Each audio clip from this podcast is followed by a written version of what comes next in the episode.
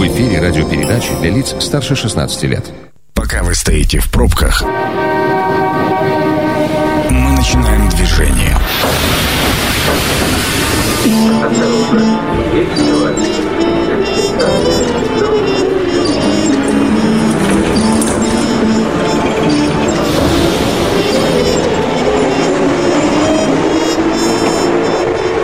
Метро. Главные темы Красноярска. Друзья, добрый вечер. Меня зовут Екатерина Кузьминых. А, напротив меня министр здравоохранения Красноярского края Борис Немик. Борис Маркович, здравствуйте. Здравствуйте. Ну, мне кажется, логично, что как бы не надоела нам, с одной стороны, а, тема коронавируса, она все-таки в медицине остается самой актуальной и самой проблемной последние несколько уже почти лет. Да? Последнее время уж точно. Чуть больше года. Поэтому э, эту тему, друзья, мы будем сегодня обсуждать. Э, 219 11 10, телефон прямого эфира. Чуть позже мы с радостью начнем принимать ваши звонки. Э, ну вот все-таки первый вопрос, он касается не вакцинации, хотя это основная тема сегодняшней беседы, а вообще ситуация с э, заболевшими в больницах края, как обстановка. Третья волна, которая у нас была в июне, в июле, сейчас спадает. Обстановка улучшается. Э, Это видно по количеству случаев госпитализации. У нас освобождается коечный фонд, и мы этот коечный фонд э, быстро переводим э, в обратно для работы в плановой помощи. Сейчас очень важно максимально обеспечить доступность обычной плановой помощи, высокотехнологичной помощи. Темпы снижения заболевших достаточно в последние три недели стабильные, серьезные. Самое главное, что уменьшается количество погибших от этой инфекции. Это тоже очень важно, поэтому ситуация улучшается. Однако, конечно, инфекция остается, и, соответственно, мероприятия, ограничительные мероприятия, мероприятия профилактические, максимально связанные с повышением иммунитета, иммунизацией, это сейчас первоочередная задача. Но все-таки у нас цифры по смертности остаются достаточно высокими. Я имею в виду не смертность, а просто количество погибших в день. Ну, то есть мы уже, наверное, к ним привыкли. А я помню, что когда только э, коронавирус пришел, и, в общем, там 1, 2, 3, э, там 25, это все, конечно, пугает. А сейчас мы просто немножечко к ним адаптировались. Но, согласитесь, это все равно э, в общем количестве умерших остается очень большая доля, связанная Конечно, с коронавирусом. инфекция непростая, и при том, что общая летальность от этой инфекции, э, э, собственно, не очень большая, 3%, вроде бы, как казалось, это было и в прошлом году понятно, даже когда начиналась инфекция, что 3% будет общая летальность от всех заболевших. Тем не менее, в количестве случаев болеет же очень много людей. Эта общая летальность приводит к большому, конечно, росту абсолютного количества умерших, к сожалению, от этой инфекции. Мы, по крайней мере, в федеральных СМИ, я часто очень э, цепляю информацию с тем, что летальность от нового штамма коронавируса выше, а вирус по-другому себя проявляет, он более агрессивный, более контагиозный. Вот вы э, по пациентам, по больницам, э, по отчетам, которые вам э, врачи с полей э, сообщают информацию, чувствуете, подтверждает заболеваемость в крае вот эту общую, общероссийскую картину? Ну, мы проводим аналитику, мы анализируем ежедневно. У нас большие базы сейчас знаний уже по этой инфекции, большая аналитика, не только российская, своя большая уже пока аналитика. И третья волна протекает с несколько большим количеством тяжелых случаев и чуть больше летальности. Но эта летальность не в разы, конечно, больше. Это на несколько десятых процентов большая летальность. Тем не менее, но закономерности остаются, что наибольшая летальность, к сожалению, отмечается в группе старше 60 и 70 лет. И вообще возраст дает, увеличение возраста дает пропорциональный рост тяжелых случаев летальности. Поэтому, конечно, в первую очередь мы стараемся сейчас защитить пожилых граждан, ну и единственная защита, вот сейчас будем говорить, основная защита профилактическая, это все-таки вакцинация. Ну, по большому счету, другой-то и нет. Да, специфической защиты нет. А, прежде чем вакцинация, еще короткий вопрос, как, наверное, а, врача в первую очередь. А вот те а, ограничительные меры, ведь не Минздрав же их определяет, а там Роспотребнадзор в первую очередь, они достаточны и эффективны с врачебной точки зрения? Ну, действительно, ограничительные меры эффективные. Вопрос в их э, объемах и, собственно говоря, в соблюдении. Ну, основные такие общие общее требование – это по-прежнему ношение масок в общественных местах или на рабочем месте, да, и социальное дистанцирование. Ну и вакцинация. Да, но это ограничительное мероприятие. Угу. Вакцинация – это профилактическое мероприятие. А, давайте все-таки тогда к вакцинации.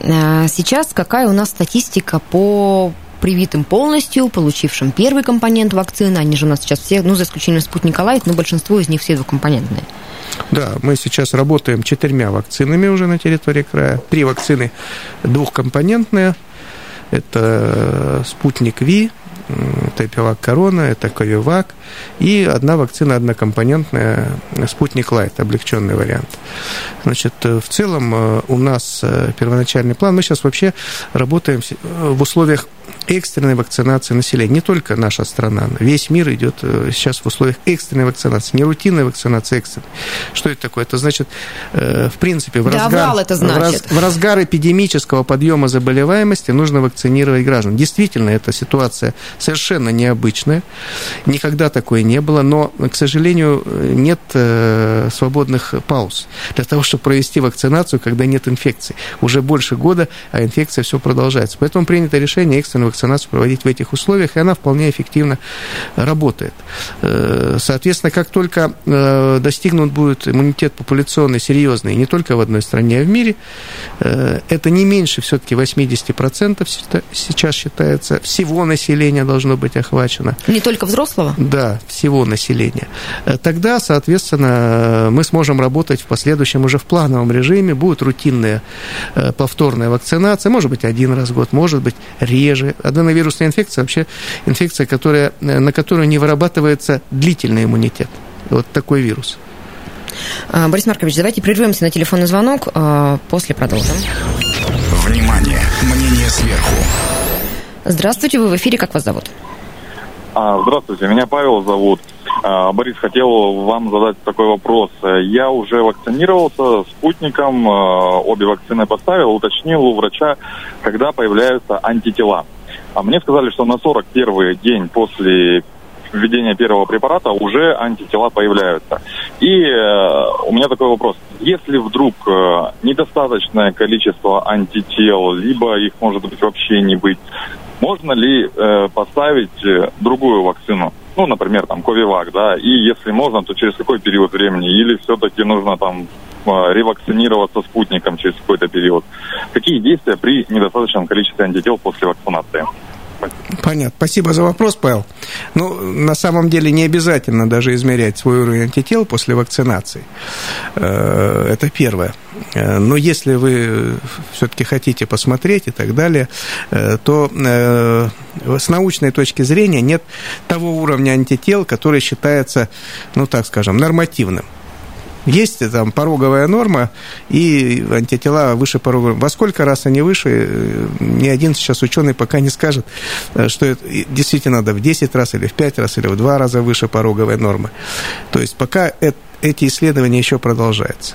Э, и, конечно, если вы сделали сейчас законченный цикл вакцинации спутником, то как минимум 6 месяцев вам не нужно повторно вакцинироваться.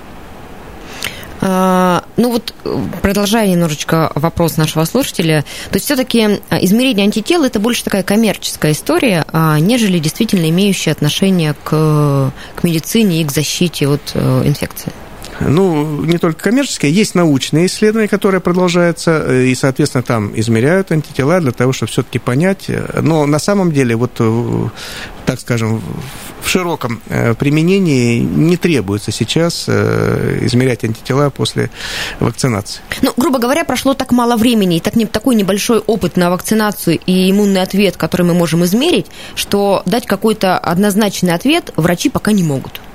Э, здесь же вопрос в чем? Даже э, при наличии антител выше порогового уровня э, у вакцинированного человека э, нет э, гарантии от того, что он может все равно э, заболеть коронавирусной инфекцией, там, различными штаммами. Это не гарантирует на 100%. Даже уровень антител высоких не гарантирует. Все зависит от конкретной ситуации, от нагрузки вирусной, которую получил этот человек. Все равно здесь на 100% не будешь гарантирован. Но что касается вакцинации, вот сейчас показывает аналитика, все-таки в первую очередь вакцинация направлена э, для того, чтобы защитить людей от тяжелых форм от тяжелых форм. От тяжелых форм она защищает достаточно надежно. И даже э, вот наша аналитика, мы уже имеем аналитику больше, чем полгода. Сейчас мы видим, сколько из вакцинированных поступает в больницы, сколько тяжелых форм, сколько летальных исходов, которые тоже случаются единичные. Но это меньше 1%. И действительно... Меньше 1% заболевают? Тяжелых форм, нет, тяжелых, тяжелых форм. форм. Заболевших сейчас, э, по нашим данным, будет доходить 8-10%.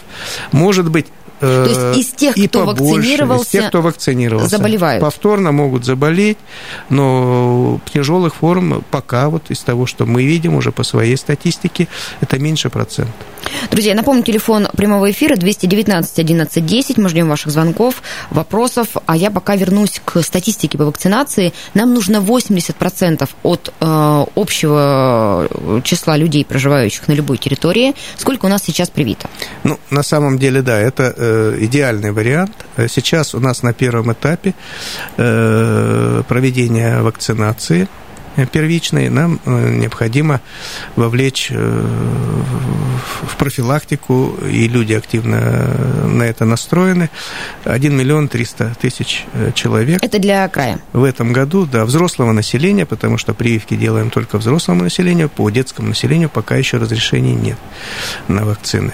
Соответственно, сейчас по первому компоненту у нас привилось чуть больше 700 тысяч взрослого населения на сегодняшнюю дату. Сейчас мы прививаем примерно примерно 60-65 э, тысяч э, человек в неделю по первому компоненту. Есть, Вторым э... компонентом, завершившим вакцинацию, привилось сейчас уже около 570 тысяч человек. Ну, если говорить в процентах, значит, от взрослого населения, всего взрослого населения мы процент закончивших вакцинацию имеем близкий к 20% от всего взрослого населения. А от плана которые у нас есть. Условно, я назову это условно план, то есть от той категории граждан, которые угу. желательно на первом этапе привить, от миллиона триста, это 30 процентов.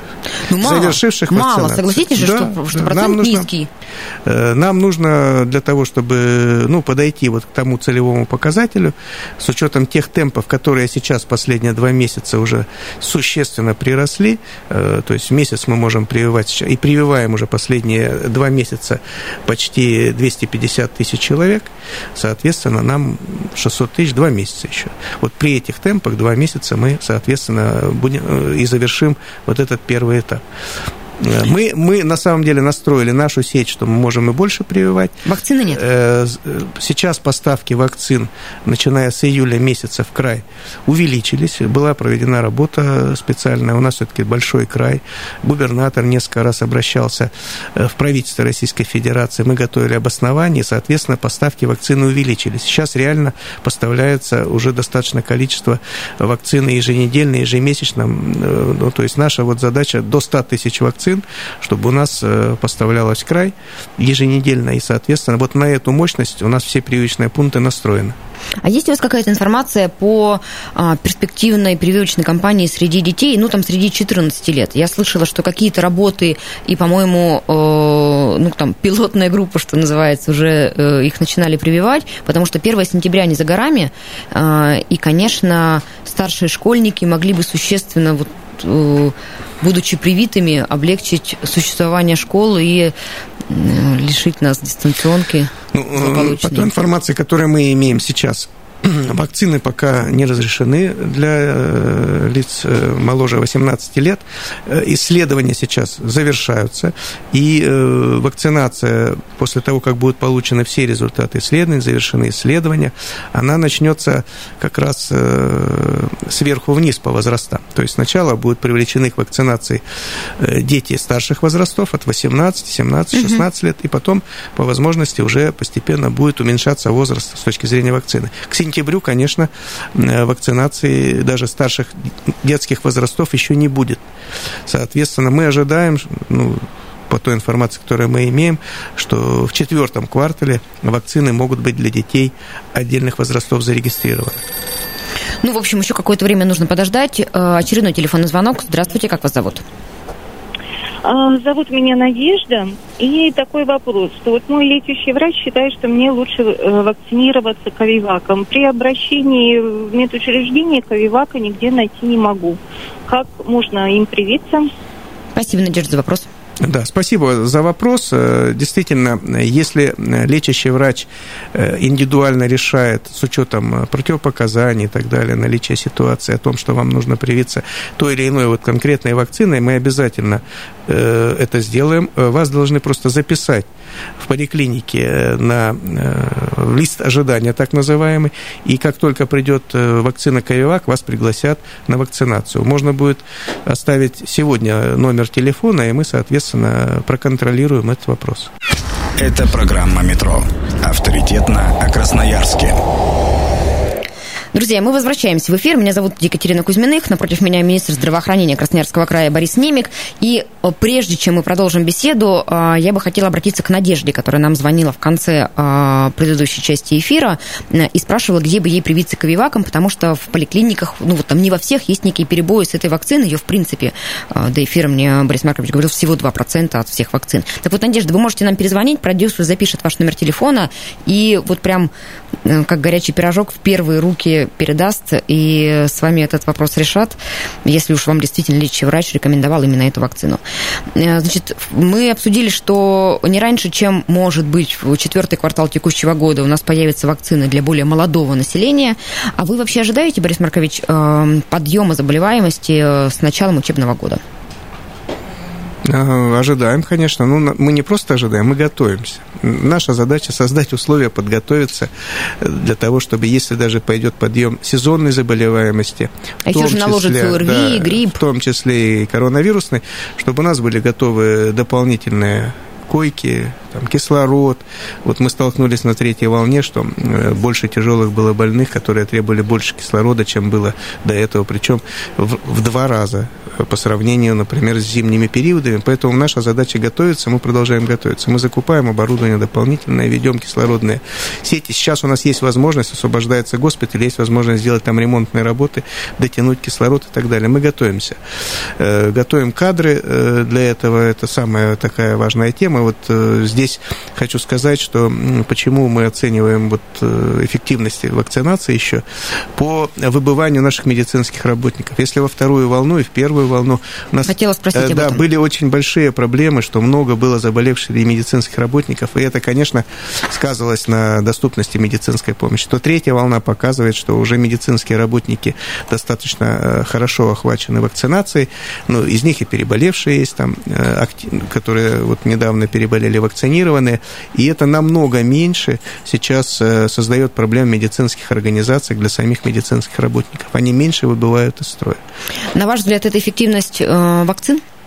Конечно. А вообще конечно. медработники, я вот помню первое, э, в самом начале, они очень, многие у меня знакомые врачи очень скептически относились к вакцине. А, а спустя время и, возможно, видя, а, насколько тяжело протекает заболевание, они резко изменили свое мнение, и многие из них побежали вакцинироваться. Вы вот эти настроения считываете? Да, конечно. Ну, у нас есть рейтинг медицинских организаций.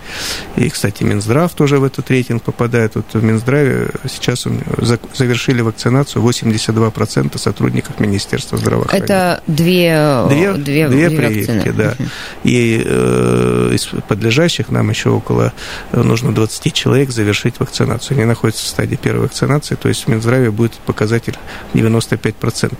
И это э, осмысленное действие, потому что даже вот я просто хочу по своему опыту сказать, прошлого года э, в Минздраве э, это орган исполнительной власти, как и в других органах исполнительной власти, особенно в начале ситуации на первой волне, на второй волне, болел каждый третий сотрудник. Это очень сложно было организовать тоже процесс, когда каждый третий болеет. А в медицинских организациях доходило до 50% временной нетрудоспособности каждый день половина персонала отсутствовала. Сейчас э, отсутствует э, не больше 10% персонала, который болеет. То есть это серьезное, конечно, изменение с точки зрения вот защиты персонала. А 5% это медотвод или это категорично настроенные антипрививочники? Нет, в основном это медицинские отводы, но они зачастую временные медицинские отводы. Ну, в первую очередь, э, отвод э, от прививки временный у э, людей, которые перенесли коронавирусную инфекцию, меньше 6 месяцев прошло. Им в этот период не ставят, соответственно, вакцину. Ну и есть еще медотводы, связанные с беременностью, связанные с какими-то серьезными заболеваниями. Их немного. А насколько э, я знаю ужасные цифры, что у нас э, ну, достаточно много, ну вот мне называли цифру, что у нас было 10 беременных на ИВЛ, и из них 6 удалось с ИВЛ снять ну, такие, как бы, такая медицинская терминология, на самом деле это очень хорошая статистика. Есть у нас тяжелые заболевшие среди беременных женщин, и как беременные, такая особая, очень уязвимая категория э, людей относится к вакцинации. Я вот, при том, что я антипривив... в смысле прививочник до мозга костей, я, честно говоря, не знаю, ставила ли я прививку, если бы ждала ребенка. Э, вот как э, врачи э, вот с этой категорией работают, и как там настроение у женщин? Действительно, третья волна, которая характеризуется дельта-штаммом, большим количеством дельта-штамма сейчас идет, она очень серьезно, вызывает очень серьезные и тяжелые заболевания у беременных. Ни на первой, ни на второй волне у нас не было тяжелых случаев. Ну, были совсем единичные случаи среди беременных женщин, так же, как и среди детей. Третья волна показывает, и мировая сейчас практика показывает, что в процесс тяжелых форм стали больше вовлекаться беременные женщины и дети. Ну, это связано с тем, что э, взрослое население, пожилое население стало прививаться, и, соответственно, вирус начал уходить в другие категории. Да, действительно, к сожалению, у нас э, достаточно много тяжелых случаев у беременных женщин, и в настоящее время находится, и на ИВЛ несколько беременных женщин, и борются э, лучшие специалисты. Вот совсем недавно, несколько дней назад, у нас очень тяжелые, соответственно, случаи в краевой больнице, где используется аппарат э, не просто искусственной вентиляции легких, а аппарат искусственного кровообращения для того, чтобы ну, максимально помочь. Приезжали специалисты центра Кулакова к нам из Москвы специально на сутки для того, чтобы еще раз координировать все наши действия. И такие случаи есть. Поэтому здесь, конечно, ситуация э, по э, профилактике неоднозначная. Ну, с одной стороны, нужно сейчас задумываться при планировании уже беременности о том, что, конечно, в этот период, пока нет беременности, нужно привиться чтобы потом не было, не возникало таких вопросов. Что касается тех женщин, которые уже беременны, сейчас э, в нормативных документах, э, которые подготовлены главными специалистами федеральными научных центров, рекомендации следующие. С 22 недели беременности можно прививаться э, спутником ВИ. Врач должен оценить пользу-вред – и в первую очередь рекомендовать прививаться беременным после 22 недели, у которых есть э, наличие каких-то сопутствующих заболеваний. Угу. Сахарный диабет, избыточный вес, сердечно-сосудистые заболевания. Вот для этой категории э, уже настоятельно рекомендуется после 22 э, недели прививаться. До 22 недели э, прививки в инструкции запрещены. У нас, вы знаете, остается не так много времени до конца. Меня коллеги очень попросили а, спросить о ревакцинации, потому что они у нас очень ответственные, а, и поэтому первую, а, первые две вакцины поставили как раз почти полгода назад, а, а сейчас действительно я и по социальным сетям вижу, и среди знакомых, те, кто хотят поставить, а, и кому уже подошло время, вот этот вот регламентированные полгода для повторной вакцинации, ну, в общем, э, или нет вакцины в поликлинике, или их записывают, а когда они приходят, говорят, что вакцина вакцина закончилась, или в принципе не ставят в очередь. А, и в пунктах времени, ну вот в временных пунктах вакцинации а, не прививают. Есть ли какие-то проблемы, когда начнется повторная вакцинация, а, и как быть тем, кто очень хочет, но пока не понимает, где поставить прививку? Еще раз я хочу сказать, что сейчас массовой э, повторной вакцинации, то есть третьей дозы вакцины, пока не проводится. Э, есть два документа нормативных, которые э, регулируют этот вопрос. Первый – это инструкция к вакцине, к каждой вакцине есть инструкция, где описано, в каких ситуациях показана вакцинация. И методические рекомендации Министерства здравоохранения Российской Федерации, которые вышли совсем недавно, они будут, конечно, дополняться, актуализироваться, где указано о том, что повторную вакцинацию, там, третью прививку, можно ставить не ранее 6 месяцев после завершения, полного завершения этапа первой вакцинации. Вот такие есть два документа, в соответствии с этим лечащий врач непосредственно может принять решение в случае желания пациента в том числе о назначении повторной прививки. Вот с такими ограничениями. Но мы планируем в крае а, массовую повторную вакцинацию? Или пока задача завершить, как бы, ну, эффективнее и правильнее привить тех, кто не привит вообще, и потом уже а, акцентировать внимание При, на Приоритет сейчас отдается первичной вакцинации.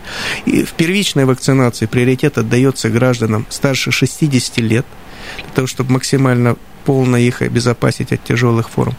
И в последующем будет проводиться уже повторная вакцинация, вот такая рутинная повторная вакцинация. Ну, грубо говоря, это помните, когда а, в самом начале э, прививочной кампании, а, когда за граница стояла в очереди, а мы немножечко сопротивлялись. И вот сейчас мы подошли к стадии, когда нам тоже нужно постоять в очереди и подождать, пока привьются те, кому а, больше нужно. Так получается? Ну, приоритетность, да, действительно выстраивается именно таким образом. Фиксируете ли вы какие-то тяжелые побочные эффекты после э, вакцинации?